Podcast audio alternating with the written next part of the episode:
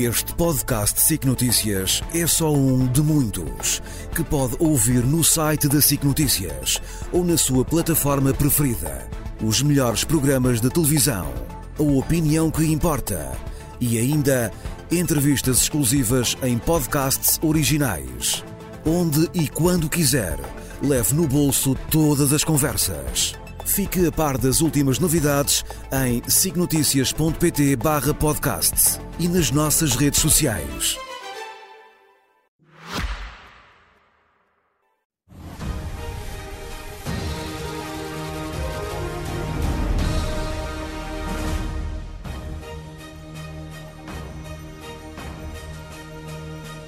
Bem-vindos esta noite aqui na RTP, frente a frente entre Pedro Nuno Santos, do PS, e Mariana Mortágua, do Bloco de Esquerda.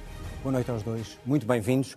Determinou o sorteio que comece por si, Pedro Nuno Santos, e o Bloco de Esquerda tem feito vários reptos para, antes das eleições, ser esclarecida a posição do PS e um acordo possivelmente escrito sobre o que podem fazer ambos após as eleições. Pergunto-lhe se tem receio de assumir esse acordo já com o Bloco, para não perder votos ao centro que tanto precisa. Bom, antes de mais, boa noite ao João, à Mariana e a quem nos acompanha em casa.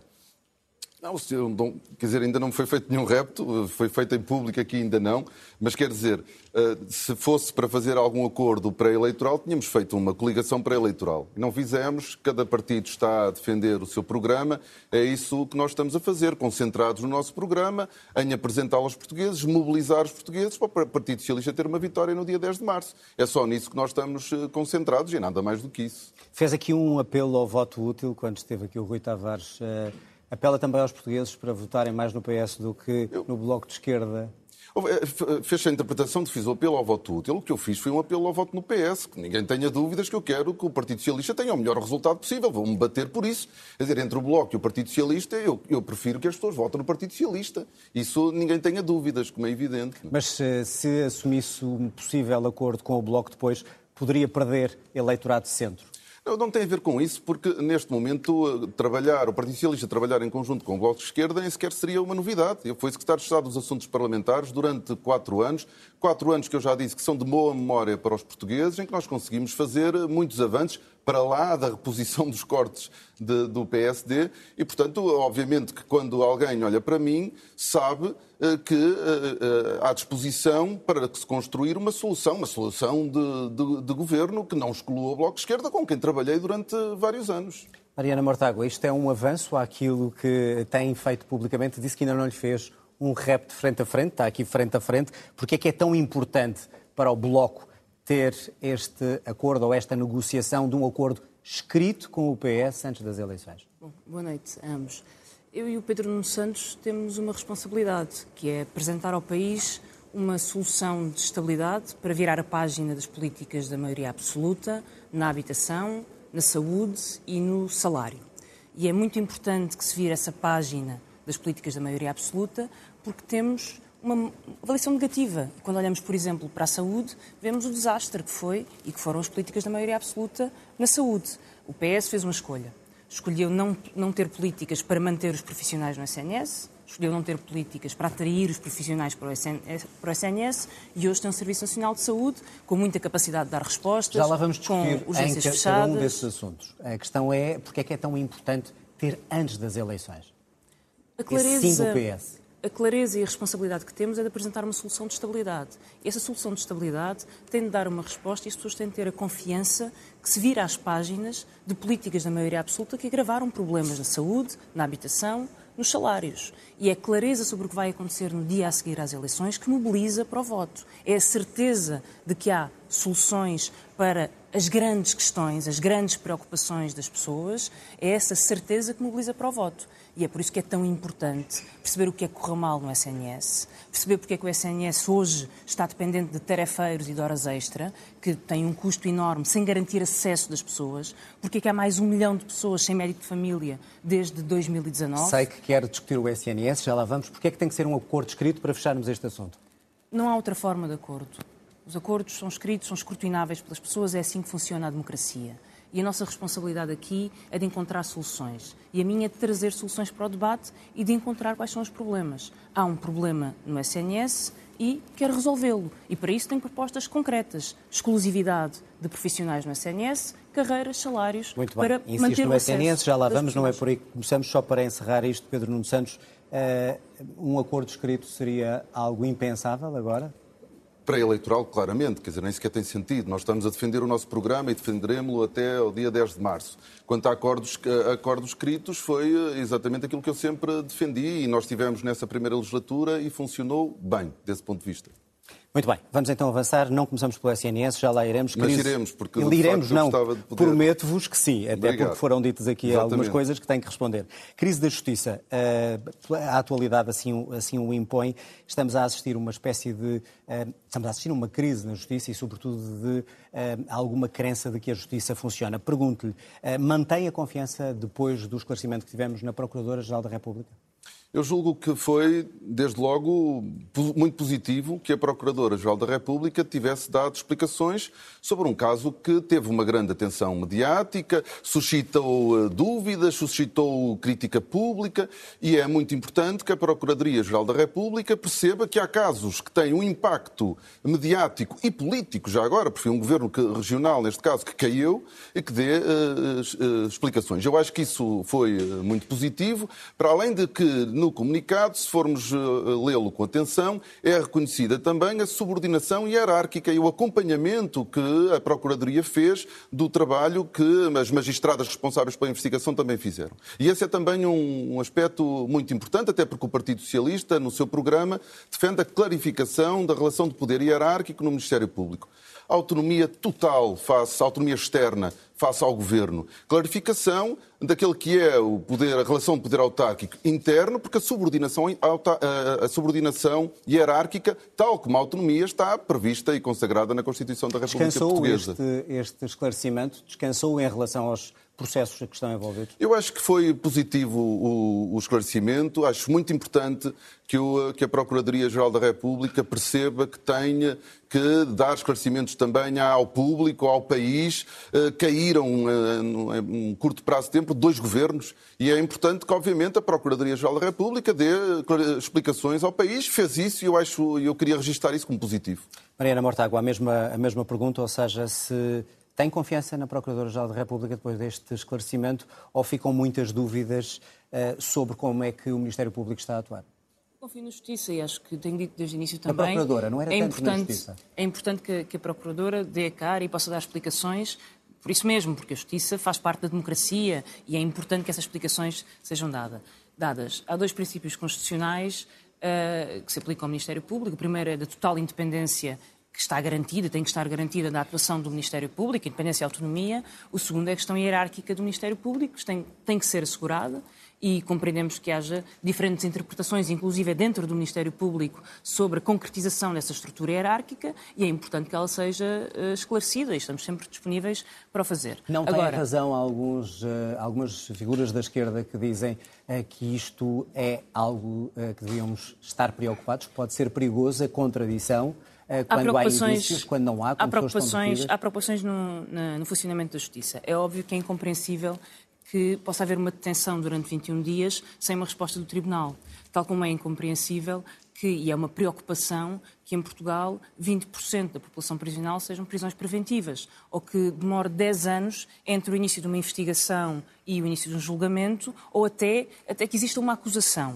Há questões de morosidade da justiça que têm que ser resolvidas e com resolvidas meios... Resolvidas é o quê? Mudar algumas das regras da Justiça? Quer dizer, meios, investigação, condições de trabalho a quem trabalha na Justiça, aos oficiais de Justiça, por exemplo, mas há também que garantir o acesso. E garantir o acesso quer dizer que não pode haver uma Justiça para ricos e outras para pobres, por causa das... Existe nesta altura. A partir do momento em que o acesso é tão dificultado com as custas judiciais, por exemplo, isso é um problema de acesso à justiça. E essas são as nossas preocupações. Pedro Nuno Santos, para fecharmos o assunto da justiça, com o diagnóstico que fez e depois daquilo que a Procuradora disse, e com os casos que estamos a assistir, devem ou não ser feitas mudanças, ou porque isto tudo estará a acontecer e envolver vários partidos, não é o tempo para essas mudanças? É sempre o tempo de fazer uma reforma de qualquer área e também da justiça. E nós temos que fazer esse debate. Aquilo que eu sempre disse, e continuarei muito firme nisso, eu não faço comentários sobre casos judiciais em concreto. Agora, isso não nos deve impedir de discutir a justiça do ponto de vista geral. E, aliás, a Mariana traz aqui duas matérias com as quais eu concordo em absoluto, porque nós não estamos só a falar do Ministério Público. A justiça é muito mais do que isso. A justiça é amorosa e, obviamente, que do ponto de vista do acesso também há muito a fazer na revisão do sistema de apoio judiciário, na redução das custas judiciais e do ponto de vista, obviamente, da celeridade. Nós temos que conseguir identificar os bloqueios ao longo do processo que estão a dificultar que os processos terminem de forma mais célere. E a mudança será que é legislativa? Discussão também, a discussão da justiça não é só discussão do Ministério Público. E nós temos estado também presos só à discussão do Ministério Público. A morosidade na justiça é um problema grave no nosso país, a qual nós temos que dar resposta. Bom, vamos avançar. Queria começar pelo controle público de empresas privadas, que o Bloco tem como prioridade, li com atenção... Falar de saúde. Já lá vamos, fiquem descansados. O Bloco tem como prioridade a recuperação do controle público de algumas empresas do setor da energia e do CTT, GALP, EDP, REN, CTT... Está disponível, isto é um ponto de honra, ou está disponível a abdicar destas propostas do Bloco, se tiver que se entender com o PS? Em primeiro lugar, uma questão de avaliação e de balanço. As privatizações em Portugal foram um desastre. Perdemos a maior e a melhor empresa tecnológica portuguesa, que era a Portugal Telecom, que andou perdida entre interesses privados à guerra, como o Grupo Espírito Santo, e foi destruída nesse processo, e depois foi entregue à Altice, cujo CEO foi detido por burla da própria empresa e por venda de património e de lapidação de património da própria empresa. Não há soberania estratégica, nem uma política industrial sem capacidade do Estado para poder ter empresas que são centrais, não só nas suas infraestruturas, como centrais para a capacidade de criar polos tecnológicos, como era a Portugal Telecom, e foi destruída. A prioridade do Bloco de Esquerda para esta legislatura, como já tivemos a oportunidade de dizer, centra-se na REN, e por uma razão. A REN é quem gera a estrutura elétrica do país, é a rede energética nacional. Não era só a REN. Centra-se na REN, porque gera a estrutura elétrica nacional, e temos prioridades para poder ter controle do centro de gestão da REN, estimamos que isso seja 50 milhões, e para ter uma posição de controle na REN. E GALP e ADP? Não faz nenhum sentido que a estrutura elétrica pertença ao Estado chinês. Quanto à GALP, mesma coisa, a EDP? Há uma posição de princípio sobre empresas que são estratégicas para o país. As prioridades do Bloco de Esquerda e o plano que apresentamos para esta legislatura é uma posição de controle no CTT. São pouquíssimos os países que privatizaram o CTT, o serviço é mau, não faz nenhum sentido, e é uma posição de controle na REN. E são essas as medidas que quantificamos. Quando dizem renacionalização da EDP e GALP como objetivos de soberania económica. E são objetivos de soberania. Para esta legislatura, as posições e as prioridades que defendemos são uma posição de controle na REN, que está quantificada no seu custo, e uma posição de controle no CTT. E EDP e GALP? São uma prioridade, não são a prioridade para esta legislatura, e por isso não os quantificamos. Nacionalização da ANA? A questão é qual é o sentido de privatizar todos os aeroportos, numa empresa que já pagou aos seus acionistas. Eu penso que recuperar o controle estratégico dos aeroportos é uma condição de soberania da economia portuguesa e do país. Ter empresas que já pagaram aos seus acionistas privados em 10 anos, em 8 anos, todo o preço de compra, e que agora são apenas uma extração do país de riqueza diretamente para acionistas estrangeiros, sem controle dos aeroportos e sem os investimentos que foram prometidos, isso é um ataque à nossa economia, e tem sido um ataque à nossa economia. Mas não disse a palavra, é nacionalização. Eu penso que é necessário recuperar o controle estratégico e nacionalizar setores que são estratégicos. Está aqui escrito na página. E nacionalizar que são setores estratégicos. As prioridades do Bloco estão quantificadas e estão expressas no nosso programa, REN e CTT. Pedro Nuno Santos, pergunto-lhe se concorda com esta necessidade que o Bloco diz de recuperar o controle e a gestão pública destas empresas. Eu fui sempre muito crítico da grande parte das privatizações que foram sendo feitas e daquilo que o país ganhou com elas. Mas, entretanto, o que vai lá atrás, lá vai. E nós, neste momento, temos outras prioridades. Temos muitos problemas no país a que temos que dar resposta. E nós precisamos de capacidade financeira do país, que não é ilimitada. E, de facto, para nós isso não é uma prioridade. Não só não é uma prioridade, como nem sequer está no nosso horizonte reverter nenhuma das privatizações. Isso não quer dizer que elas tenham sido bem feitas. Só que nós não podemos estar sempre a desfazer, a desconstruir, a andar para trás. Neste momento nós estamos a olhar para a frente e, de facto, tendo em conta a restrição orçamental e financeira que o país tem, essa não é uma prioridade para o Partido Socialista. Portanto, não é uma prioridade, para que não haja dúvidas, não consta sequer do nosso horizonte. Mas se isso for uma das linhas vermelhas do Bloco para um acordo pós-governamental, a resposta do PS é não. Eu julgo que o Bloco de Esquerda também não define linhas vermelhas. Mas estou-lhe a perguntar assim sobre sempre, isto. Há sempre... sim, claro, não quero falar pelo Bloco de Esquerda, peço... Não, quer dizer, nós num processo negocial, isso não está em causa para nós, não está no nosso quadro, não está no nosso programa. A todas estas propostas. Agora, nós devemos ir sempre para um processo, se houver algum momento necessidade disso, vamos sempre para um processo com abertura, mas obviamente que há matérias que para nós são importantes. E as matérias mais importantes para nós têm a ver com compromissos internacionais, com a política externa, com a pertença à União Europeia, com aquilo que significa o cumprimento dessas regras. Isso para nós são matérias estruturantes para o Partido Socialista, mas nós estamos sempre abertos a discutir política económica, a discutir política social. Quer dizer, não se parte para uma negociação cheia de linhas vermelhas. Isso significa que não se está disponível para negociar. Agora, não está no nosso horizonte, nós achamos errado estarmos a andar para trás, nós achamos que há outras áreas onde nós devemos investir e onde devem ser as nossas prioridades. Vamos então ao Serviço Nacional de Saúde e à saúde em geral. A Mariana Mortágua preocupou de alguma maneira ouvir Pedro Nuno Santos dizer que não tem nenhum dogma na participação dos privados na saúde em Portugal e no SNS? Os privados já participam na saúde em Portugal. Aliás, têm-se e são grande uma parte dos serviços de saúde. O problema é que estão a drenar os fundos do SNS e, em certa medida, estão a utilizar fundos que deviam estar a ser utilizados para reforçar o SNS. A estratégia que a maioria absoluta do Partido Socialista adotou para o SNS falhou, como tive a oportunidade de dizer há pouco. Escolheu não recrutar novos profissionais, não ter condições para os manter no SNS.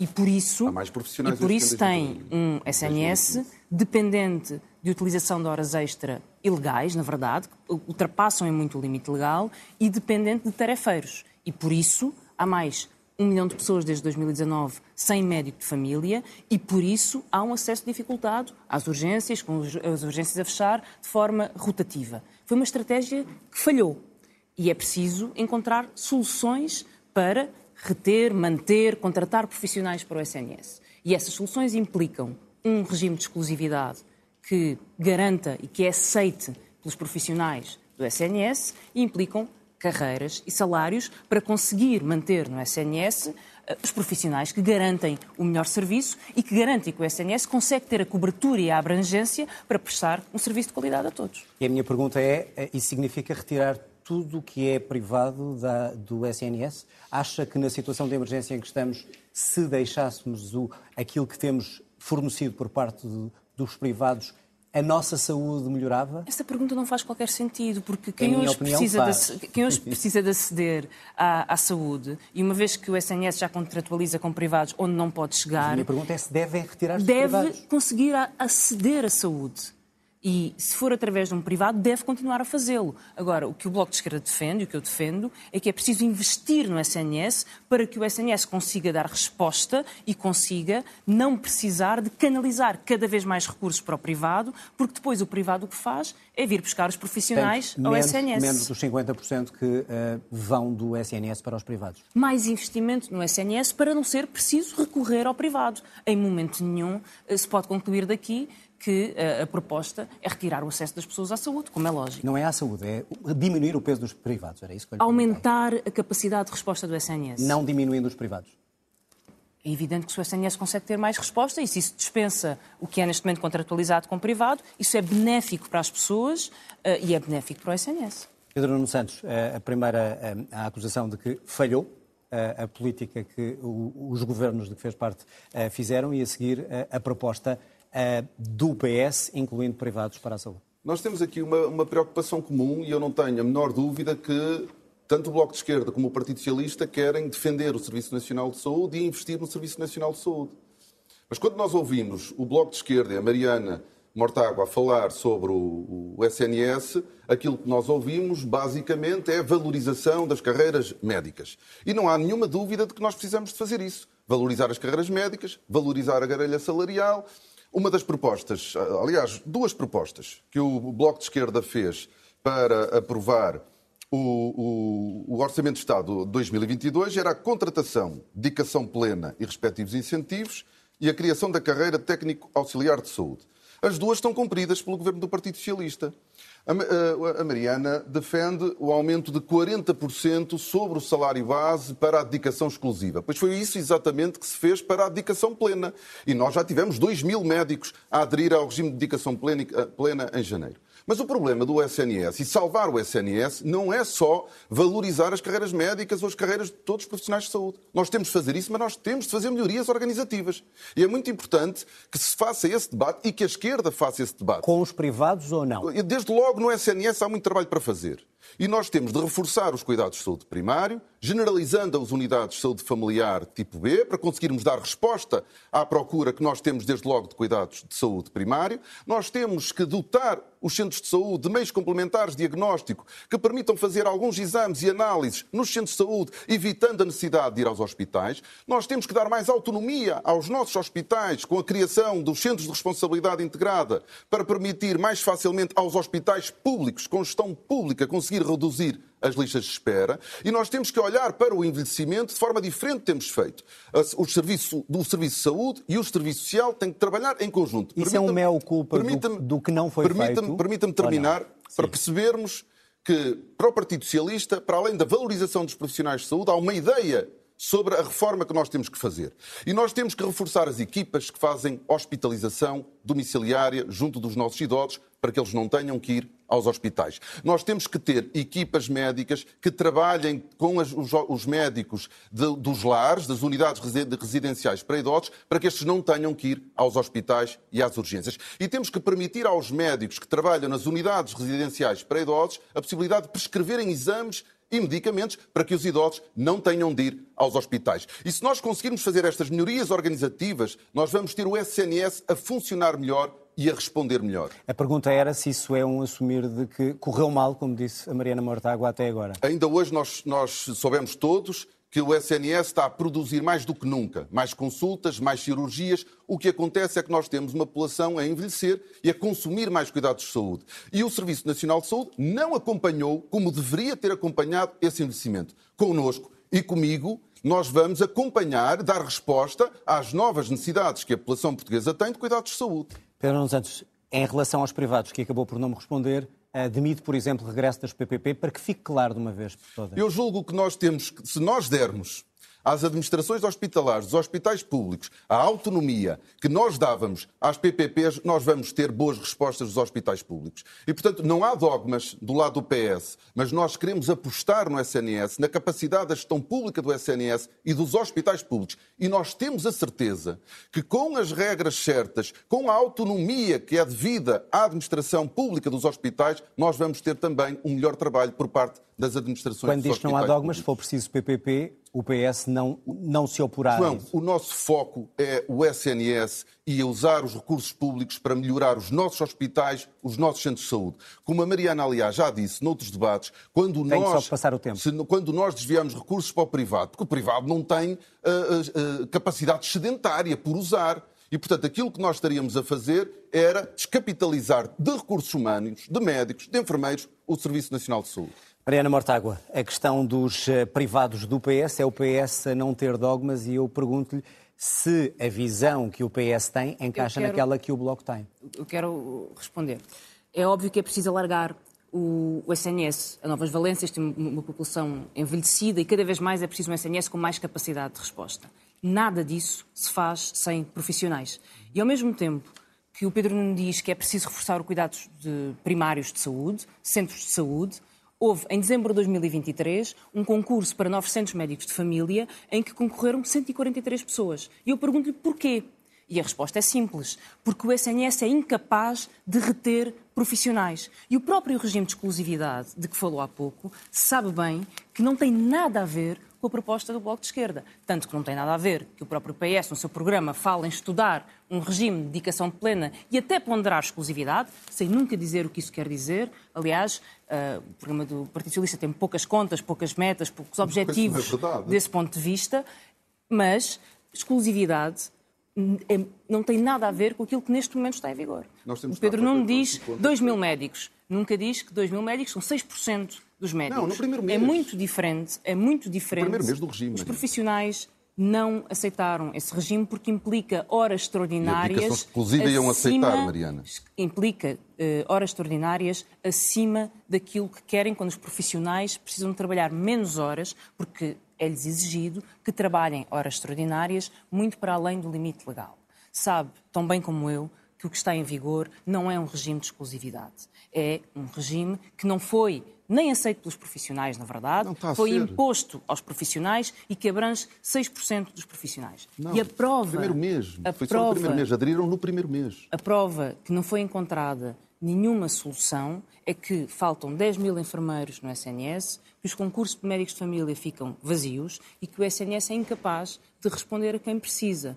Qualquer reforma do SNS tem que ser capaz de reter profissionais e de manter profissionais para dar resposta a todo o tipo de profissionais. E é impossível fazer isso sem um regime de exclusividade a sério, que os profissionais aceitem, que não os obriga a trabalhar mais 250 horas de horas extraordinárias, que é o que agora estão a ser obrigados a fazer, e é preciso carreiras. Há uma coisa que eu tenho a certeza que não salva o SNS. Mariana Mortágua. É uma guerra aberta com os profissionais durante anos, enquanto os profissionais vão saindo do SNS. E é por isso que a maioria absoluta fracassou e que é preciso respostas diferentes para salvar o SNS. Temos que avançar. Quer responder a alguma das coisas que ela disse para passarmos ao próximo assunto? Só para dizer que a Mariana, mais uma vez, insiste apenas na questão dos médicos. O problema da SNS é muito para lá disso, mas a proposta que faz é 40% em cima dos... Profissionais de saúde todos. 40% em cima do salário base para a dedicação exclusiva. E como é que a Mariana acha que vão aderir a um programa, a um regime que impede que possam trabalhar no setor privado, quando nós, aquilo que fizemos na dedicação plena, foi 43% em cima do salário base. E tivemos já 2 mil médicos no primeiro mês. 6%. A Mariana quer mais médicos. Não explica como é que os consegue garantir com dedicação exclusiva. Um muito regime bem. Que os profissionais... Mariana Mortágua, Pedro Nuno Santos, temos mesmo que encerrar este assunto. Foi incapaz vamos avançar. Também a crise da habitação, o nosso tempo já não é muito, portanto vou tentar concentrar isto em 2 ou 3 medidas e propostas. Mariana Mortágua, num governo PS, eventualmente, com a participação do BE, do Bloco de Esquerda, como é que um governo, em sua opinião, atendendo à proposta que tem aqui sobre a Caixa Geral de Depósitos, pode obrigar a Caixa a baixar os juros? De uma forma muito concreta. O Estado é o único acionista da Caixa Geral de Depósitos. Pode obrigar?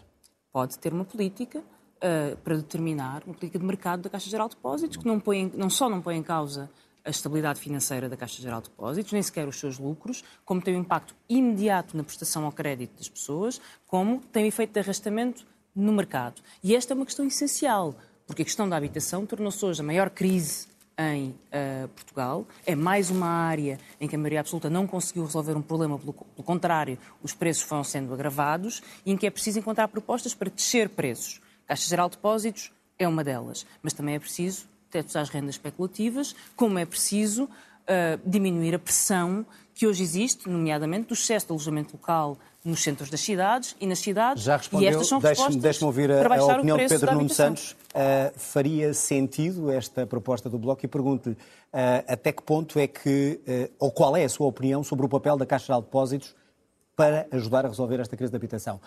Seria possível, num Conselho de Ministros, dar uma ordem à Caixa Geral de Depósitos para baixar os juros? Não, não pode. Esta medida não é possível.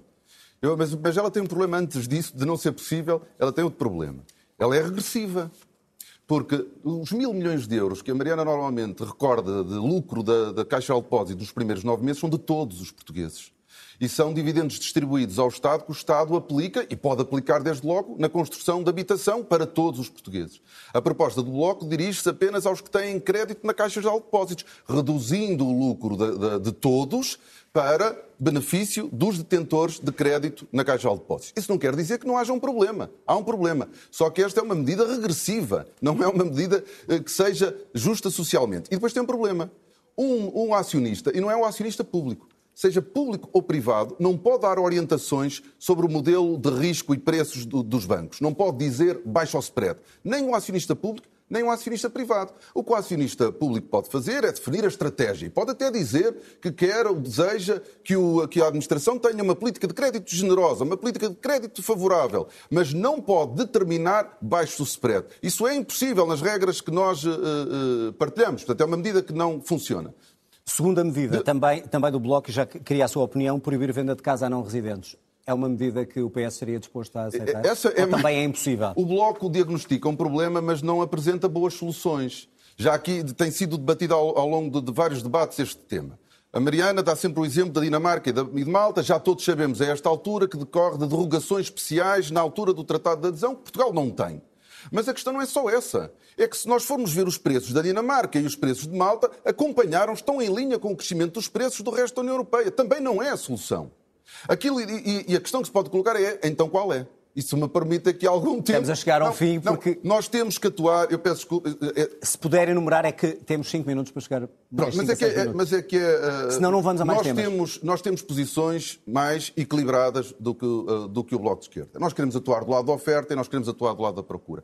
E do lado da oferta nós queremos continuar a investir a sério no parque público de habitação e queremos dar oportunidades para que o privado também faça. Por isso é que há IVA a 6% para o arrendamento acessível e há IVA a 6% para a construção para arrendamento acessível e há IVA a 6% para a construção a custos controlados. E do lado da procura, retirar o teto das rendas para o Porta 65, para que mais jovens e mais casas possam ser abrangidas pelo Porta 65, aumentar a dedução em sede de IRS com despesa de arrendamento de 600 euros para 800, a fórmula de atualização das rendas, em vez de pormos um teto, porque para haver inquilinos nós precisamos de senhorios, nós temos uma fórmula que vai incluir a evolução salarial, não apenas a inflação. Tenho que passar a palavra. Terminando, garantia pública para acompanharmos os jovens casais que querem comprar casa, dando-lhes conforto e aí sim reduzir o risco aos bancos que lhes permita reduzir os spread e para terminar, dando a possibilidade, caso a vida corra mal e um dos membros da família perca o emprego ou tenha uma grande quebra salarial,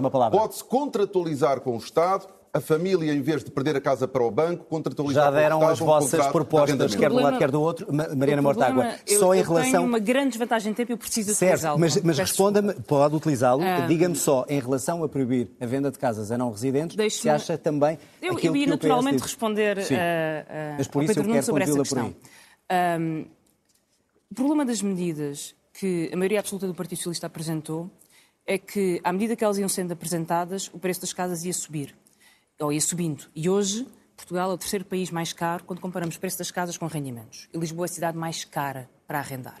Isso quer dizer que é preciso medidas para baixar o preço das casas e essas não são as medidas que estão em vigor, porque em 2024 foi o maior aumento de rendas em 30 anos e 2023 viu um aumento das rendas como havia pouca memória. E por isso é preciso medidas para baixar os preços da habitação. Não devemos aceitar que a Caixa Geral de Depósitos, que sendo um instrumento central do Estado, não possa ter um papel para melhorar o acesso ao crédito à habitação e baixar os custos de crédito à habitação. É, aliás, por isso que vale a pena ter um banco público. Não é para fazer uma política igual à dos privados, que faz com que subam as margens, lucros astronómicos, com uma vantagem que a utilização dos lucros da Caixa não tem, é que consegue arrastar os restantes bancos do sistema. A Caixa serve para ter um papel de serviço ao interesse público. É para isso que serve ter posições estratégicas do Estado em empresas públicas. Da mesma forma que não podemos aceitar que, perante a crise enorme de habitação que se vive, possa haver países que têm derrogações em regras europeias e outros que não têm. E, portanto, Portugal fica à mercê de uma procura externa sem limites, porque os salários em Portugal não se comparam com a procura milionária que vem de fora. Mas há outras medidas. Espanha aprovou uma lei sobre tetos às rendas. Há várias cidades na Europa e no mundo que põem limitações ao alojamento local. Se a Califórnia pode fazê-lo, vou-lhe pedir Portugal para concluir, para equilibrar o tempo. E, portanto, é preciso, são precisas medidas para fazer aquilo que não foi feito até agora e consigam baixar o preço da habitação. O que é impossível. Porque essas não baixam. O que é impossível. Há uma coisa que é verdade. As da maioria absoluta não baixaram. E é impossível. Não há balas de prata para resolver um problema grave e difícil. Temos que concluir este tema. Não há balas de prata, que é preciso novas medidas e o que não podemos ter é uma geração inteira. Eu estou com algum déficit de tempo e pretendo usá-lo. Não, mas há uma geração inteira que não consegue pagar casa com o seu salário. E esse é o maior fator que faz com que os jovens saiam de Portugal. Precisa aumentar salários e baixar o preço das casas. E não me respondeu, só para terminar, se as duas medidas são possíveis. Eu expliquei com detalhe porque é que acho que são possíveis e necessárias ao país, para além de outras. Muito bem. Não são ilegais, peço desculpa, mas não são ilegais. Não estava só a pôr aqui os argumentos que estavam em cima da mesa.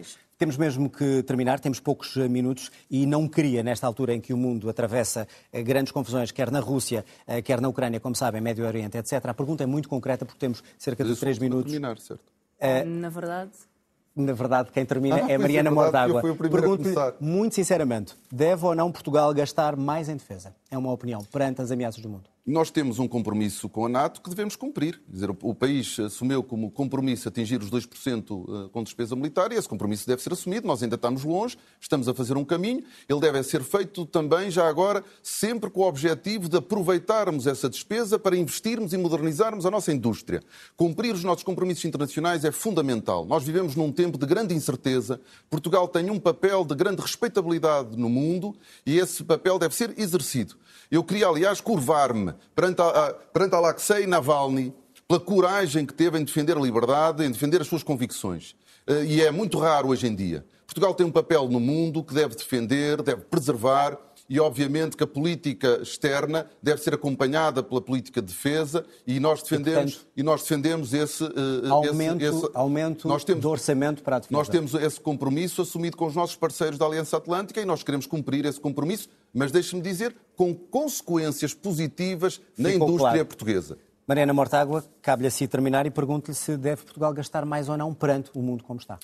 Portugal tem, para já, garantir transparência no orçamento da defesa, que é uma coisa que tem existido muito pouca, com suspeitas que penso que não devem permanecer, e por isso defendemos uma auditoria ao orçamento da defesa, tal como defendemos um reforço da cooperação a nível europeia, para que a União Europeia possa ter um papel autónomo e não subjugar-se a interesses alheios. Quanto à questão industrial, parece-me que é do interesse de todos que se invista na indústria portuguesa e que possa haver polos tecnológicos em Mas o orçamento do Estado para a defesa, sim ou não? E atendendo à questão da NATO. Para já, temos um orçamento. Para já, transparência. Em segundo lugar, reforçar mecanismos de cooperação a nível europeu, de defesa, porque isso é isso que nos garante autonomia. Eu quero, muito brevemente, em 2 segundos, deixar duas certezas sobre este debate, ou 3 certezas. E a primeira é que não vai haver uma maioria absoluta e sabemos que não vai haver. E, portanto, a única hipótese de haver uma solução estável neste país é de haver um entendimento com a esquerda e esse entendimento tem de ser para virar a página da maioria absoluta, precisamente nos temas que aqui falámos. Na saúde, na habitação, nos salários, onde tivemos tempo para falar. Temos que fechar. E é só essa força que pode mobilizar o voto e garantir uma vitória. Pedro Nuno Santos dizia que ainda não tinha sido feito, está feito aqui, frente a frente. Pedro Nuno Santos, Mariana Mortágua, obrigado aos dois. Obrigado também a si, aí em casa. Termina aqui mais um debate para as eleições legislativas.